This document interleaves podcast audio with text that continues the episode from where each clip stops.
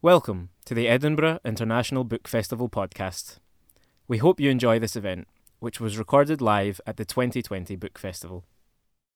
Welcome, good evening, and thank you for joining us for this incredible event with Maaza Mengiste about The Shadow King, which is a novel set in Ethiopia 1935. With the threat of Mussolini's army looming, recently orphaned Hirut struggles to adapt to her new life as a maid. Her new employer, Kidane, an officer in Emperor Haile Selassie's army, rushes to mobilize his strongest men before the Italians invade.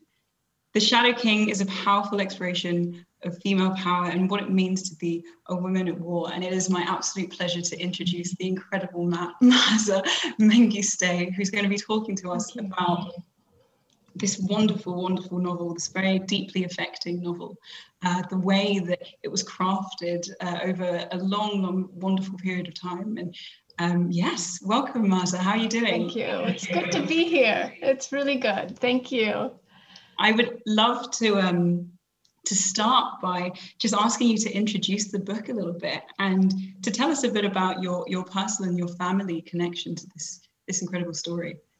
Yeah, well, you know, you gave a, a brief overview of the book, but it, I mean, in essence, the the book is uh, set in 1935, and it, it, it, the backdrop is Mussolini's invasion of Ethiopia in an attempt to colonize the country. I've always been interested in this war, partly because it this war, um, this conflict with Italy, and also the conflict that preceded it, which was 40 years back, the first time Italy tried to colonize Ethiopia.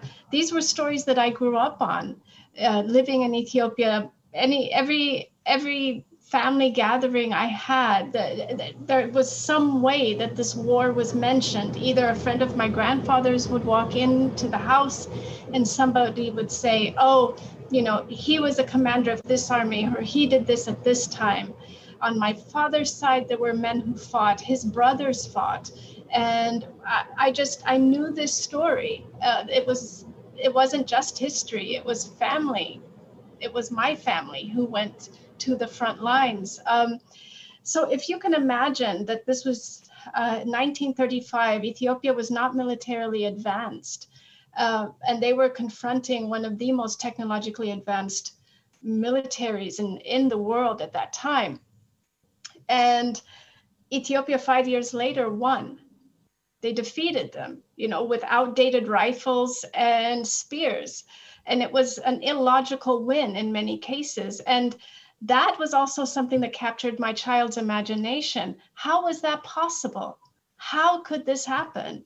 Uh, i grew up being very proud of this history uh, but i grew up with that question of how did they do it? You know um, i became interested in trying to find out more about this. And from that interest to you know came this book but you know as you as i think you you know i thought i was researching and locating the stories of the men who fought in my family uh, from my from my father's side from from you know my mother's side. That's those are the stories that i heard. I didn't realize until much later in the research that women were there not only um, as caregivers but as women, as soldiers. And and then much, much, much later, once I had found out some information which completely turned the book around, and I began to rewrite this book centering women, it wasn't until I was almost done with that that my mother casually mentioned to me, uh, Don't you remember your great grandmother also fought in this? And I had had no idea. No one had ever told me that. Um, and my mother, I had asked her at some point, why didn't you tell me? You could have saved me years of research if I knew my great grandmother had fought and I met her before she passed away. And my mother said, Well, you never asked. And I think that was also very telling for me that we don't automatically assume that there are voids in the history that we hear we don't just make that assumption when we're mm-hmm. listening to people tell stories, when we're reading history books. We don't assume that there are voids. And I, I really think that has to be a natural assumption for every single person who hears any part of history. And that's one of the reasons why I love historical fiction so much because you know the history that you learn at school it's it's very scripted it's very i suppose intentional for what you're supposed to learn um, and we're never really as school children we're not really instructed to look for those gaps or or question why there are there are people who aren't mentioned in this chapter over the people who are and historical fiction work like your book it invites us to look beyond what we've kind of already been told or what we expect to be the complete picture. Um, and something that I found really, really interesting in the Shadow King is the way that you you challenge us to rethink not only the idea of who's missing from history, but the idea, the way that we celebrate history as well, and how we celebrate people who we might consider to be um, war heroes. Uh, and you bring to the center these women who were warriors in this period. And on first glance, it might it might feel like what you're saying to us is we have to also celebrate these women.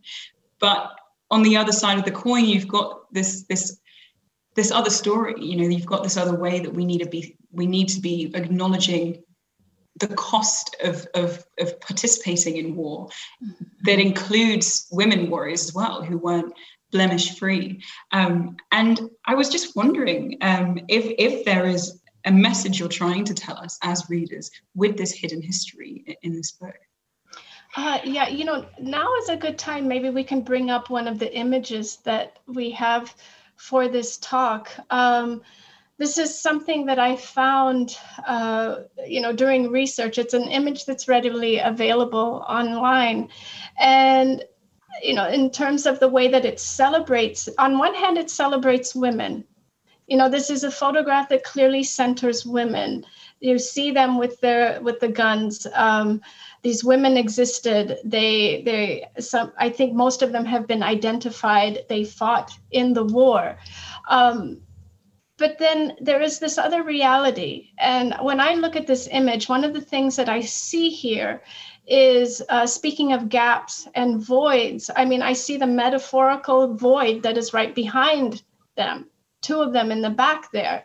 And if I were, uh, you know, looking at this photograph as a writer, I would say, what's in that space that hasn't been explored yet? What is the story inside that dark spot that we haven't looked at yet? Maybe they don't want to look at it either. Their back is turned. Um, and so I, I think that the reality of women, of, of women in war is that they were still moving within a patriarchal masculine endeavor as women. And that was a, a dichotomy that um, I wanted to explore because there were some moments in history that were clearly just erased. Where, you know, we can talk about forgotten parts of history.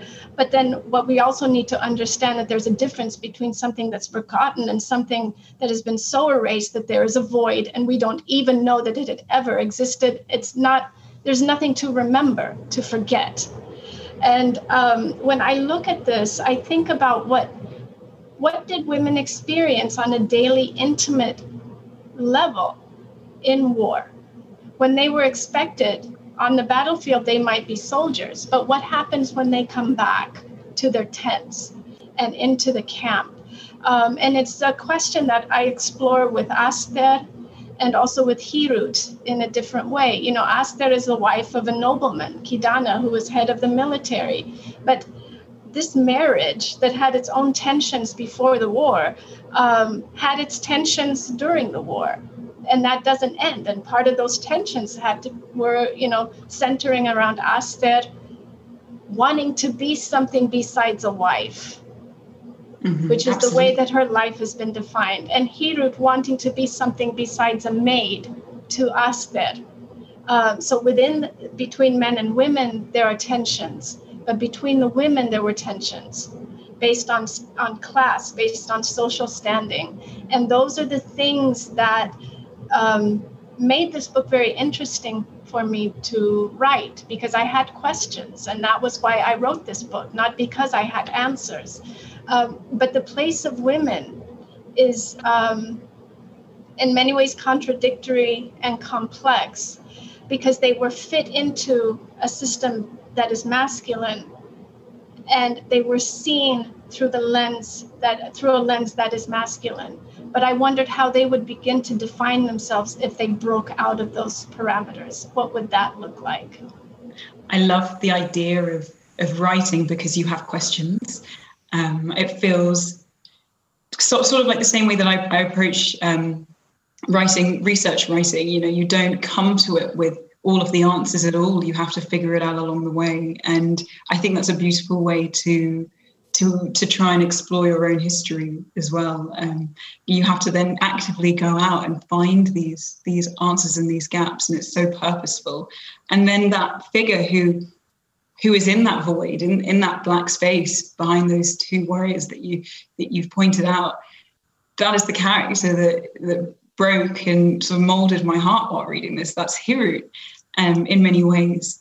And I Well, to come back to Hirut, I, I just wanted to um, to ask you about the process of then of then exploring and writing this book because as I know, your last book was Beneath the Lion's Gaze, which came out about 10 years ago. And so this has been about a, a decade long um, process for you. And and how has that been for you as a writer the patience required to, to sit with that work and, and not rush yourself to finish it in, in sort of a, a much quicker time period? Or how do you get around the frustration maybe of, of knowing that this it's still not done yet? You've just got that that new information about your grandma. You have to rethink all of this because this isn't the book that is is the finished version that you want. How if, i suppose if there are people watching who are writers who are kind of dealing with that sort of the pressures of time or feeling like there needs to be a very distinct start and end period when writing a novel uh, or like a particular time scale versus this 10 year period that you sat with. What kind of advice would you give to them and how did you how did you handle that that that decade of, of working yeah, you know, that's a really good question. Maybe the first way I can I can answer that is if you look right behind me, um, you'll see two images. There's also I have a wall covered with with photographs from um, the 30s and of of the Ethiopian War, the war in Ethiopia, and um, I kept these, I still have them here. I kept them around my desk. And if you can see, this guy looks like he's staring right at me as I'm writing. He is looking over my shoulder. This young girl is looking literally over my shoulder as I'm writing. And I've often said that I wrote this story, this book, completely surrounded by ghosts. Mm-hmm. Um, they are here. They were here. Uh, the, the, the photographs were symbolic. And, and so I felt in many ways that this, the writing of this story was an act of responsibility towards the dead. Um, but not only to the dead, but to those who are not yet born.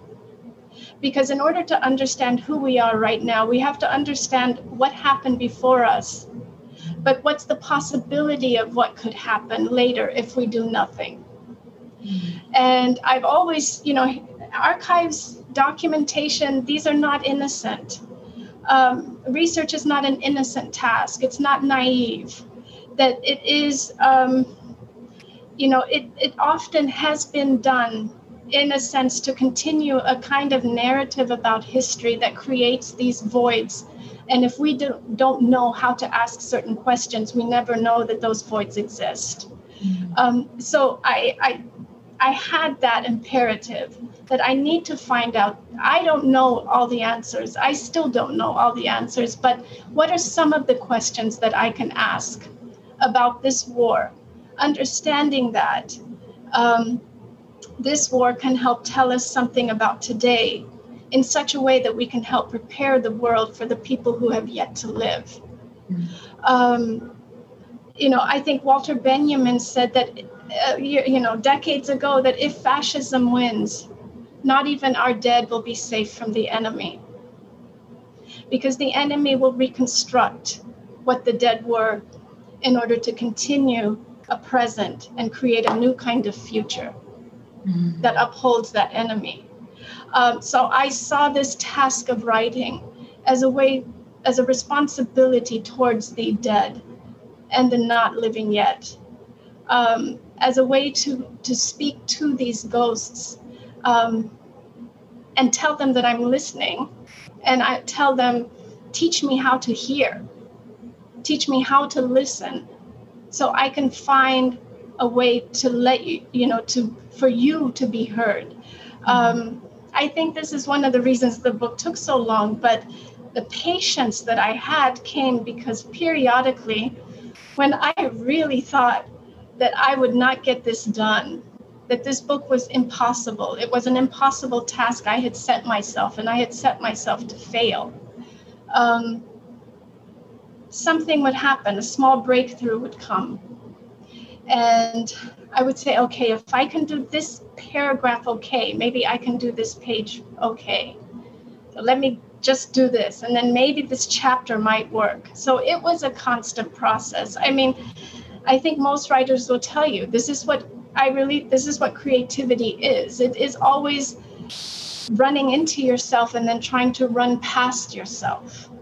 Um, I'm, you catch up with yourself, you better keep going and that was the one thing I would always say is this where you are, or can you go a little bit further?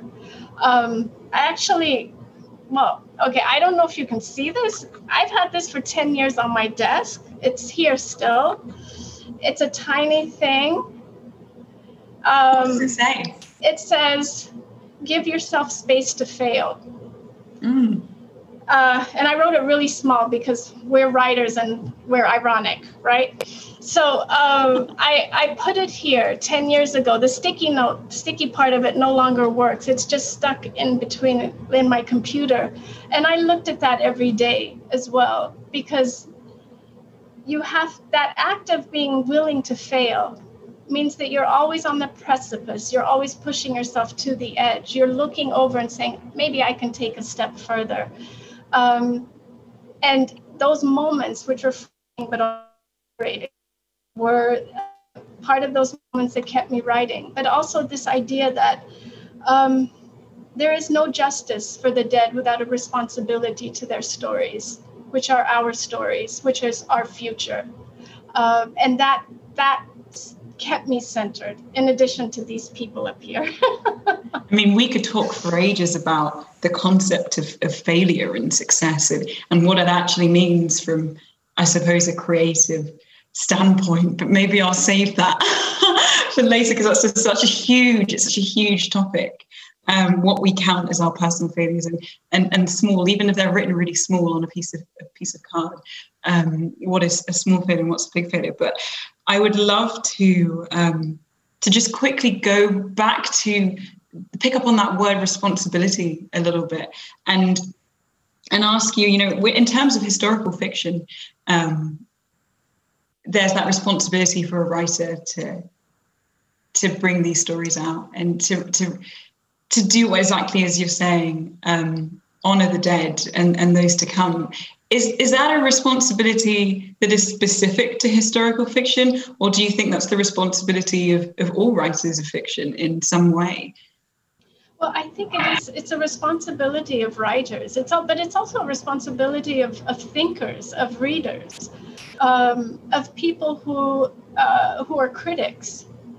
Um, you know, it, it's our engagement with texts, our engagement with art, our engagement with thoughts that sometimes may make us uncomfortable, may make us angry. Our engagement with them, I think, um, creates a foundation for what a possible future might look like. So it is the responsibility of writers. It is, you know, this is a responsibility of fiction. Um, how do we care for, how do we claim those who have gone before us and those who are yet to come? Mm-hmm. Um, but I, I think for readers, it's the same. Um, it is actually just a human responsibility. And unfortunately, we're living in a time where things have become so so much centered on what's happening right now and what I can get out of my neighbor or this society or this what what advantage can I take from this moment. Um, we've we've lost sight of um, the idea of a collectivity collectivity of, of, of a community. Um, and i if you know this pandemic if there's anything it's shown us is how interconnected we are. Um, mm-hmm. and quite literally and quite physically this virus connected us all. We saw how one person moving from one place um, to another suddenly bound groups of people together in a similar fate yeah absolutely. That's beautiful by the way. Thank you for that answer. And um, you've kind of touched on this a little bit but i'm i'm curious to know about this this process of revising the book and and updating different bits um, with this this new lens that you were looking through this time period with. And i'm wondering are there characters that that we've read in the book that we're reading in the book who perhaps weren't there before or perhaps weren't big parts of the story before were there concepts that you then later thought i need to clarify and i, I want to shine a light on i guess in addition to it centering women. But um, but addition in addition to that were there were there ideas in the final book that maybe you hadn't focused on before in in previous versions that now is kind of central to this to the narrative yeah, I think that at a moment where I, I knew that I had been in the process of revising and it wasn't I wasn't happy with it. I wasn't sure what was what was missing, but I didn't know I didn't know what to do. And I was I was just sitting at my desk and um, I do the thing that you know writers say it's it's working even though you don't it doesn't look like you're working you're just staring at the ceiling and um, this thought came into my head and it said the dead are angry and they want to be heard and I, I, I wrote that down, and it took a moment um, for me to think about. Well, what does that mean? What, who, what, how? What do you mean they need to be heard? Took a few days of just sitting ruminating on that. And then i said oh my god they really do want to be heard. And this is uh, a reason that this chorus started forming that this is the this voice that demanded the space to speak. And as soon as i said all right here we go. Let's let here take it. Take some pages do it. Um, it broke open the entire story. And it, it, everything all the parameters exploded. Everything that i thought i was doing just no longer worked. And it was um, i had i started all over again. Um, but I, and that's part of why it took so long but it, it there was an urgency to that that that made me think you can't let this go. This is something that needs to happen. Um, and uh, i that it worked i think. Yeah it worked. It took a while. These additions of the the chorus and the descriptions of the photographs that they're some of the, my favorite aspects of the book. You know we get these entirely different um, lenses through which to see this this time period and through through different people's eyes and I, I think that was and the, also the way that the ghosts keep reappearing um, to the side of, of different characters. I thought that was absolutely stunning. And uh, one of the yeah, in, in addition to the chorus, you know, we've got these different vignettes of, of the photograph. And one of the characters that is is quite central to the story, um, Ettore, he he is fascinating to me because the way that you write him, it represents to me the detachment between the artist and the muse, and the, it's very deliberate detachment to sort of dehumanize um, the subject in order to create your art or create your work.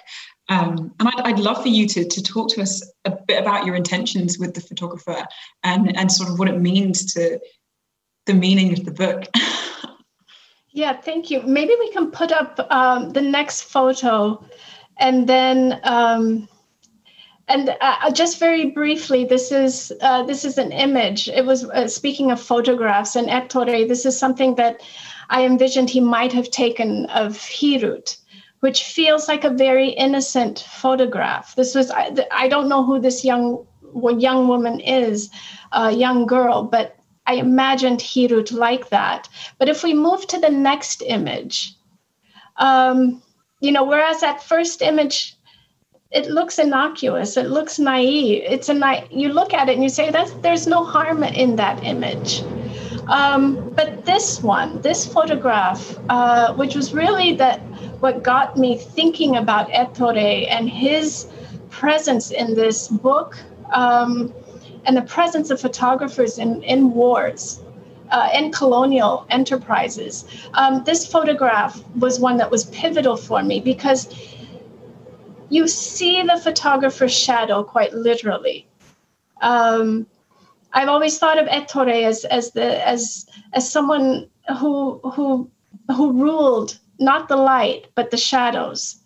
Um, you know, and the the title, the Shadow King, that shadow thing is also partly a nod to these these people who rule the dark, who move within those places, and um, you see in this photograph uh, the presence of the photographer the fact that this is not a casual image. This is not an innocent photograph. This is a photograph that was that is as much it's not about the man that's there the east african man who's standing there. This is an image that is saying something about the italian.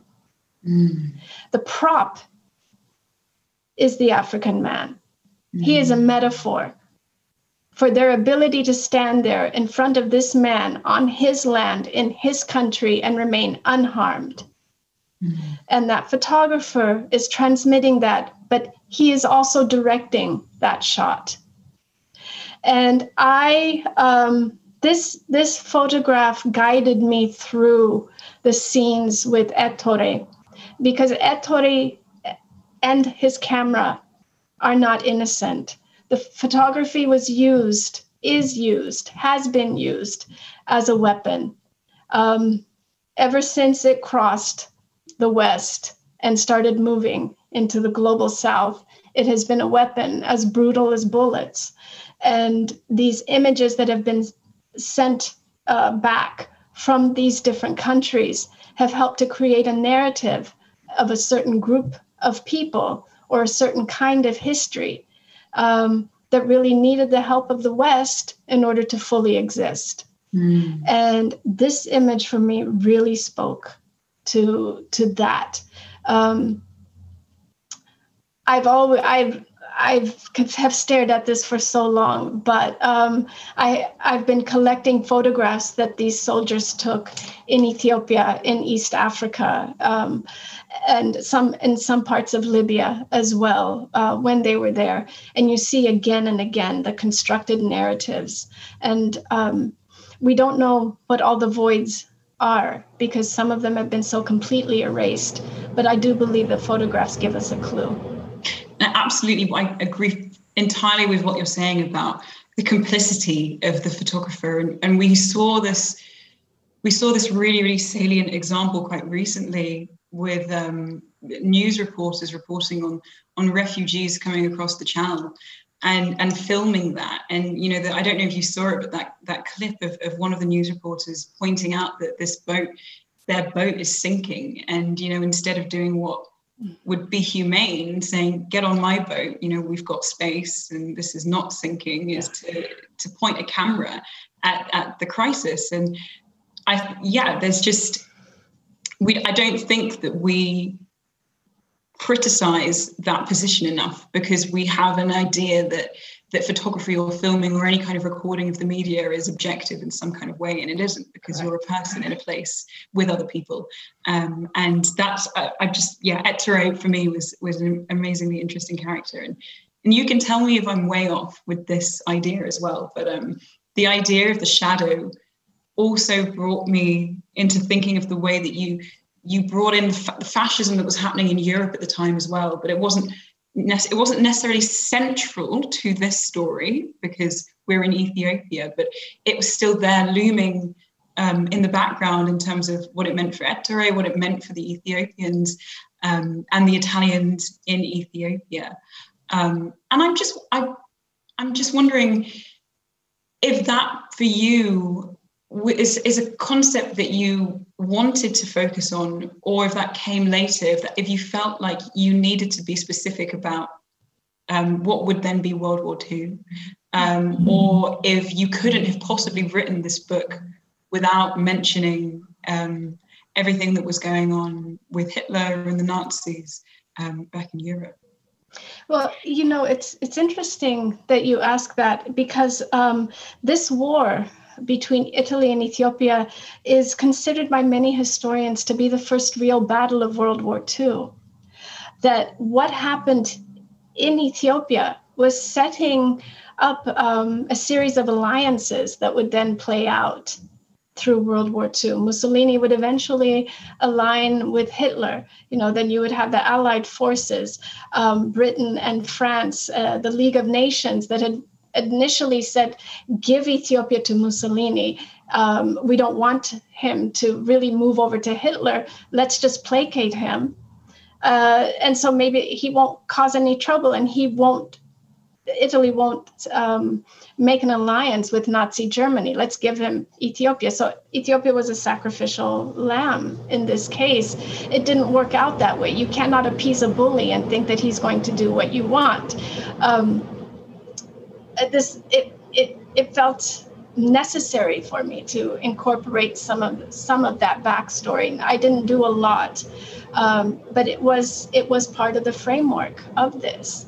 And um, I, I think Ettore is also the one thing we could mention is he's he's also Italian Jewish, and his position was is was precarious as the war continued in Ethiopia, um, and I was very curious about what happens in the case of those people who were in East Africa fighting for Italy, enforcing racist segregation laws one year, and then the next year finding themselves victim to the same kind of racism, you know, to anti-Semitism.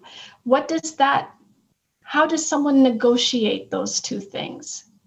How what's the aftermath of all of that? Which is one of the questions I've I I'm curious about with conflict. What happens after?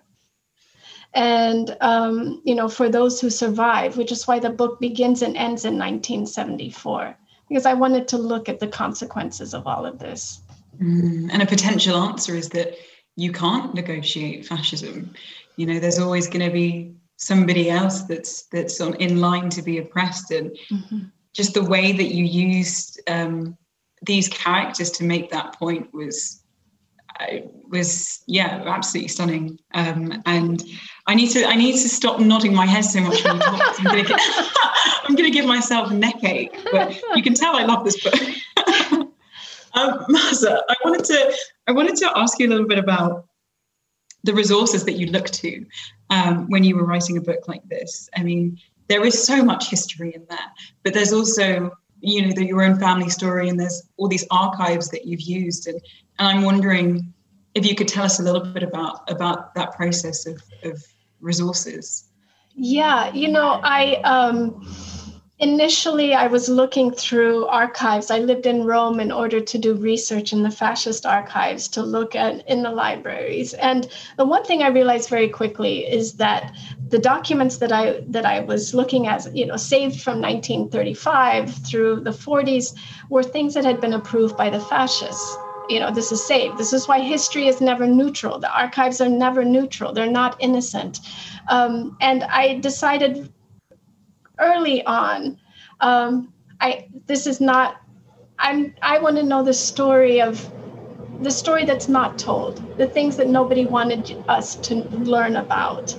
Um, and i started speaking to friends of mine who were italian. I started asking if I could look at family photographs, you know, photographs from soldiers who had been based there. I went to flea markets. Um, in across Italy, and every flea market I would go to, there was always a fascist table. And I would go mm-hmm. to those tables and I would ask to see colonial era photographs. And I would, you know, letters, diaries, anything I could find, I was looking through.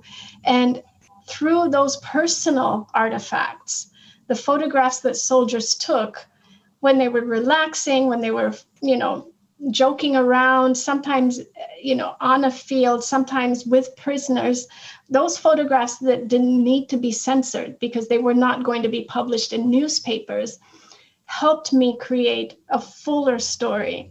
Um, you know, then I would talk to family members of mine. I, I did research in Ethiopia. I was looking for as much as I could there as well. Um, and through that, um, I was piecing together some of what archives and documents may not be able to tell fully.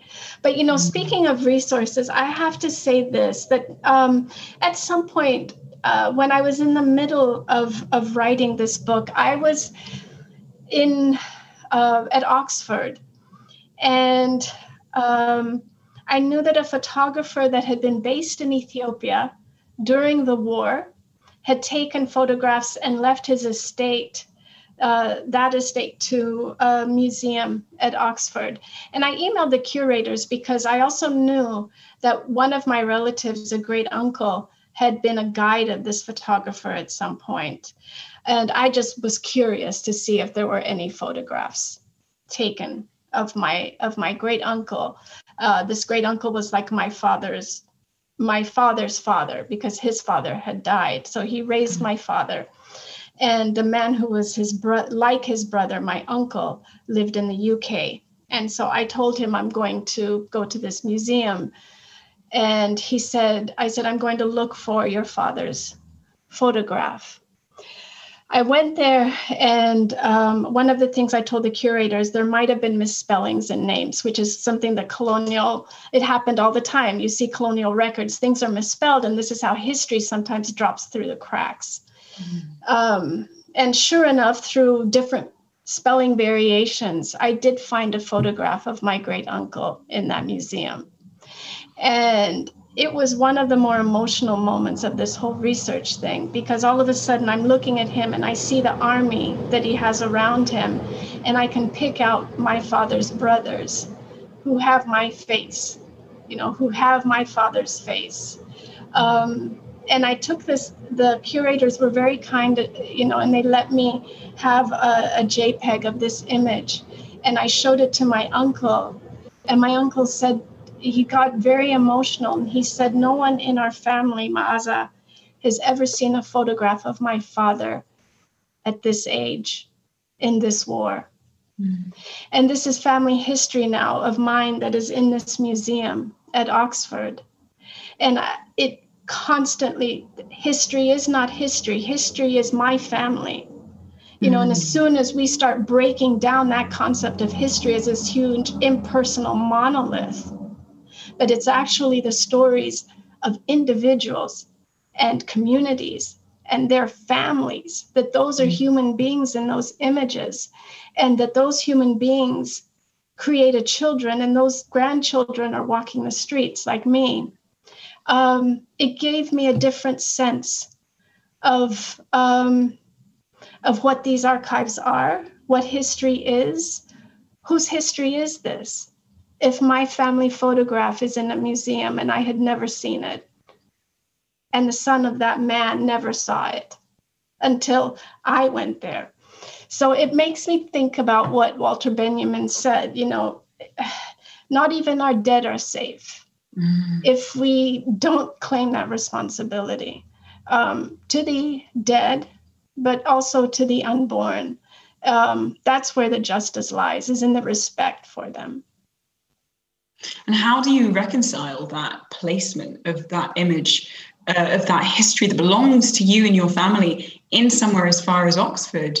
Um, is there a, I mean, do you know what, I, how do, what would you would you like to have that image you know in your own possession for example i would like my uncle to have that photograph of his father but mm-hmm. it's not his right mm-hmm.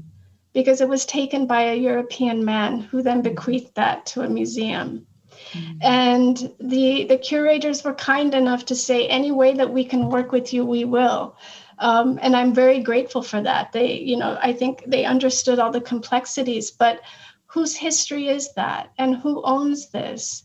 Um, this is the story of museums with looted items. This is the story that we have got museums are not neutral. You know, these are not neutral spaces. History is not neutral. But that, and it, it just, it reminds me again um, that what we're fighting now, you know, all of these protests, these uprisings, um, they are fighting for, of course, the present, but also for a future that will be inclusive um, and for a past that is recognized um, for the complexities and the depth that it truly contained. We're not mm-hmm. just fighting for this moment. Um, yeah, that's why these museums, with their carefully curated uh, narratives of history, uh, we have to continue to talk about this and push against uh, some of those some of those uh, histories. And that's why why books like yours are so so vital um, because they do that so brilliantly. And um, i'm i'd love to bring in a couple of the audience questions at the moment that we've had because some of them relate to kind of what we've been saying and and what you've already kind of touched upon. For example um, one person has asked the question uh, do you have any advice on researching um, lesser known wars. Uh, so, specifically about maybe your access to those archives, how you went about um, advice on how you went about getting um, getting through those walls and, and seeing those images and reading those words. Yeah, I would I would recommend if there is any if there's a way to speak to people who are descendants of those who lived that that is a really good way to approach that. I mean, we're living during uh, when museums or, or, libraries might be really hard to get to, but I, librarians to me are these heroic figures. They are the unsung heroes um, behind my book and and I think almost every historical novel that's written. I, I send emails to them, and the kinds of information I get is beyond anything that I would imagine. So I would recommend reaching out, uh, send emails to librarians. You'd be surprised. And I'm getting on Zoom with one tomorrow. So everybody's learning to work around some of these restrictions that we have, but mm-hmm. speaking to people who have family stories from that time, speaking to the women um, who may not think that their stories are history, and yet they mm-hmm. are. Uh, I often, what if I had spoken to my mother earlier, if I knew what to ask? Would I have received more information, you know, about my great grandmother much earlier? So I would say talk to people, but librarians too are fantastic knowing what to ask can be the 1st mm-hmm. hurdle for, for any yeah. kind of thing. Um, and we love librarians. so that's brilliant advice. Um, I have a question here uh, that asks if you could talk about the importance of memory and mourning in the novel. And the emperor learns Simonides' memory technique at a young age, and that technique came out of remembering people's position prior to their death. It feels like every character is mourning someone or something from the past. Yeah, I mean, I think that um, the idea of how we remember, how we remember those who have gone before us, it, it, I mean, it's central to the book, but how we remember and how we speak of those who have passed helps to establish a collective memory. Um, if we can sit around in a family gathering and begin to unearth stories even within our family, um, it and it, it just it it strengthens the possibility. Um, it strengthens the ways the the possibility for change within that family, within maybe eventually a community.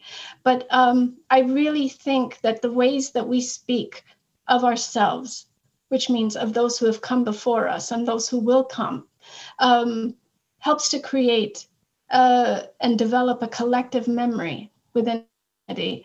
and um, I I was very I, I was very invested in that in in questions of how we remember because even Hirut, who is the central character in the book, there are things she doesn't want to remember. And the chorus comes in and says, wait a minute, um, we have to tell you this, even though she doesn't want us to, because mm-hmm. even those things have to be spoken of. Mm, beautiful. Thank you, Maaza. Um, this next audience question is asking how your book is received in Ethiopia. Um, if you if you visit and are you, I like this. Are you revered as a hero for revealing this part of war? not quite. I think the book is not yet in Ethiopia. People have it if if people um, bring it over when when they came, but all the plans for distribution, all of that, uh, just kind of it froze once this pandemic hit, it mm-hmm. became it was impossible to to get just the very tangible logistical realities of distribution happening. But um, I'm in talks with having it uh, there, and I hope that there will be a launch as soon as things open up.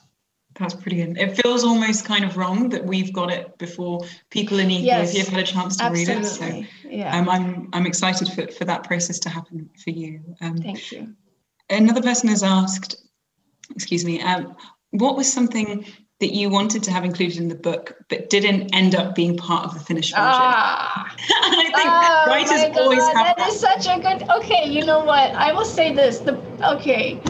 I don't think I've ever said this before, but the book was a thousand pages and I cut 500. So there are many, many, many things that are not in the book. Many things. I cannot think of all of them. But when it came to editing, I had to be absolutely ruthless with myself um, and center this book on Hirut. Everything begins in the home with every mm. single one of these characters. It begins in the home, it doesn't go much farther than the home uh, even if we're talking about war. So um, everything else left.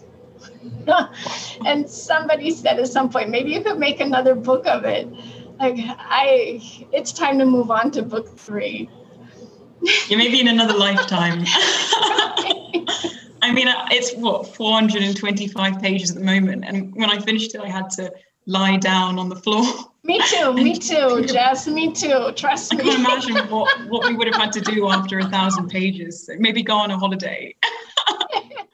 actually fall asleep. Um, thank you for that question. Thank you for all the audience yeah. questions so far, by the way, everybody. Oh, they're great. we've got a few more, um, which, which are brilliant. Um, this next one, it says, um, it seems that the notion of bodies is a very important component component of your work.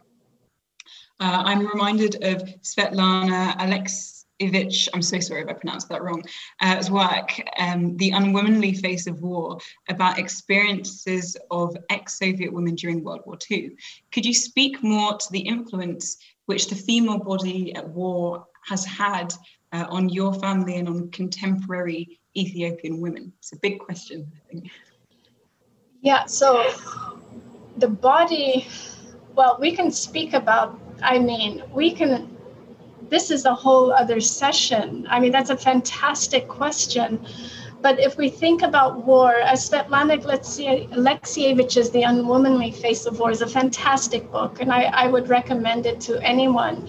Um, reading that book, looking at uh, the stories of women in war, um, not only in my book but historically and we can go as far back as homer uh, you know uh, we can go um, however back it, it, the one thing that, that comes up again and again is that women have always been contested territory in war.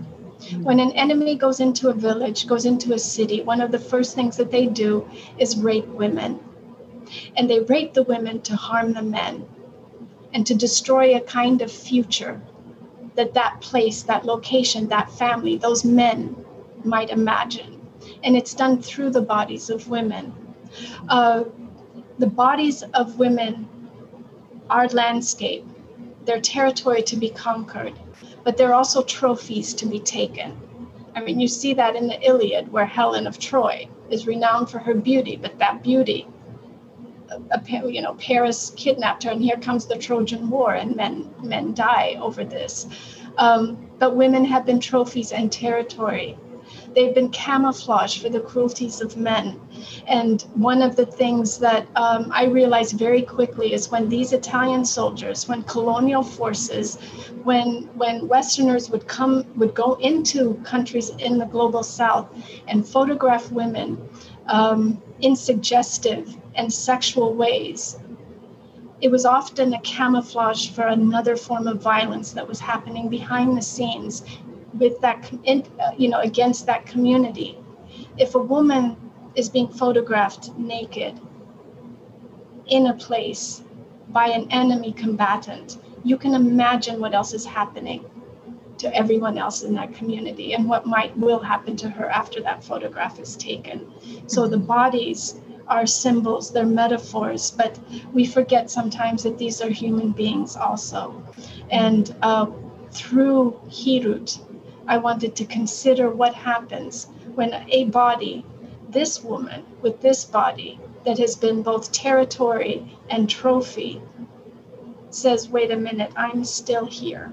Mm-hmm. And I'm pissed. What happens then? And that's, uh, I wanted to explore with her those stories that uh, women don't often want to talk about. And perhaps at this point, it's, it's a good point to mention that um, there is a lot of very explicit, very visual descriptions of sexual violence against women in the book. And I think I think about this a lot when I read when when re- women have written these kinds of scenes.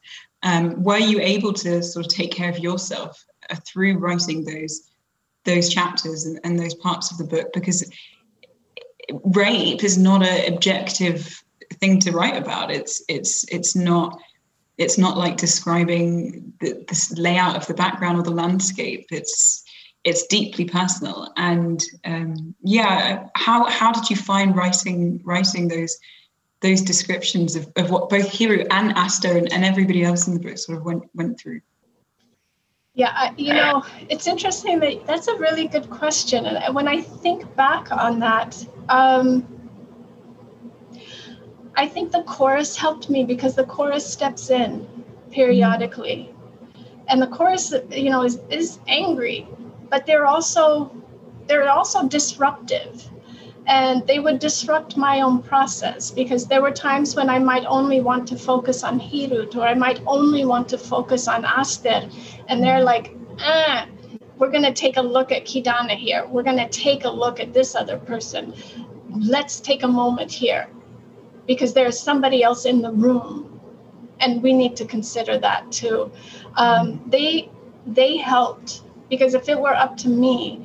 Um, maybe those scenes would have gone differently. But I was really paying attention to these characters, but also to that chorus. Thank you. Thank you for that, Maaza. I think that idea that there are multiple people involved is, is so crucial to, to highlight when you're talking about violence of any kind. Um, it's all in the language, and um, and you do that beautifully in these descriptions. Um, we've got about four minutes left, uh, and we've got a lot of wonderful questions um, up here, but um, so we might not be able to go through all of them. But the next one I'm going to swing your way, Maaza, uh, is it's it, it, reads my my granddad was one of the soldiers who was there and took many photographs. Um, I still have.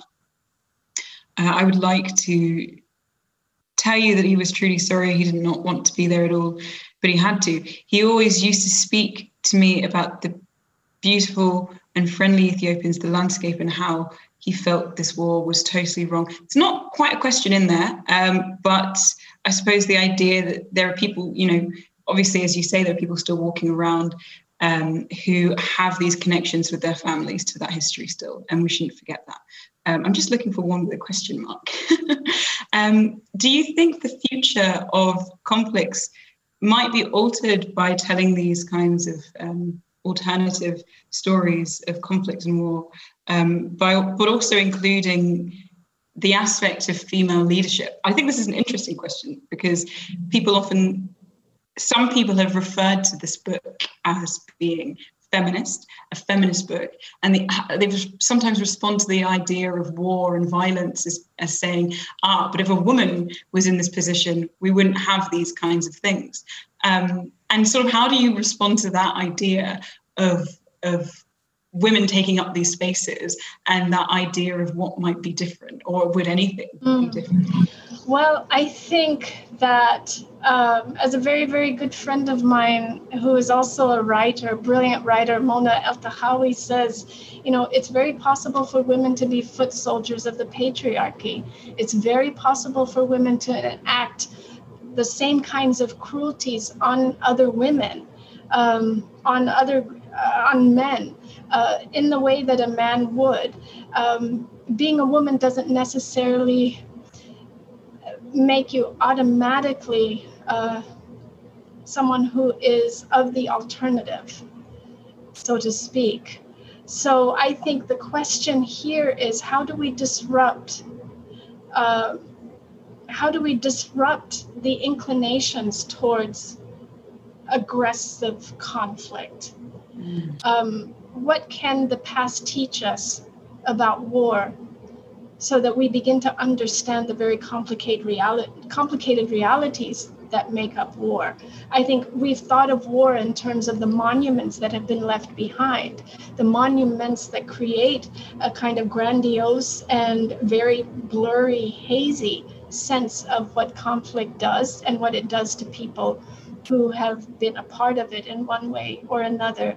Um, but if we speak of these stories um, of women, of what actually happens within the, the within conflict. If we can complicate those stories, it might make us more hesitant to charge mm. forward because we understand the real consequences. War never ends. It's one of the questions that a character asks of mine at the very end.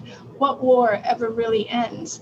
You can declare victory, but you will have thousands of people walking around, and for decades they are still in that war. And we've seen it in the United States, those soldiers who have come back from Iraq and Afghanistan, you see it everywhere. You've seen it in, in Vietnam.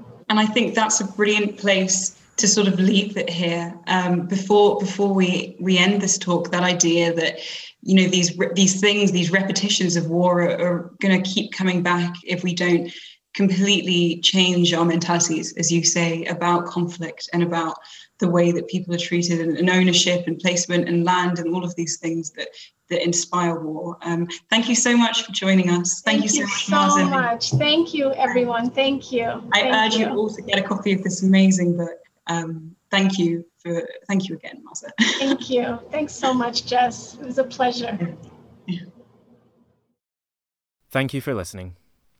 Find out more about the Edinburgh International Book Festival at edbookfest.co.uk and by following us on Facebook, Twitter, and Instagram at edbookfest. You can hear more events by subscribing to this podcast on Apple Podcasts, Spotify, or wherever you get your podcasts, and you can also watch a selection of our events in full on our website and YouTube channel.